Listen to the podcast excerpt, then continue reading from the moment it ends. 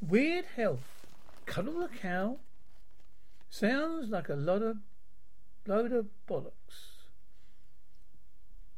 But people are actually cuddling cows to boost their mood this Christmas.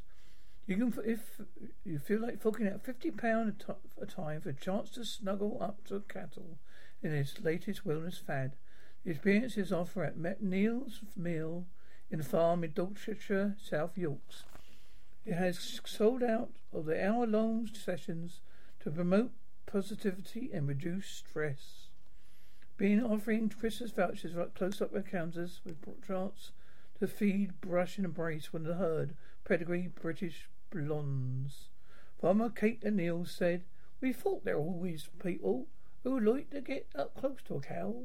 It's really quite up for a Derek. Quite a feel good old dolphins. I want for body and hair.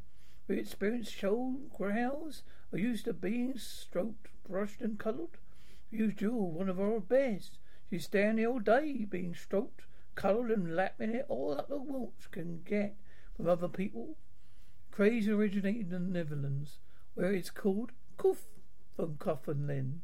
K O E K N O F F E L E N. Giving the beads a back rub, reclining against them, or even getting licked is said to be all part of the experience.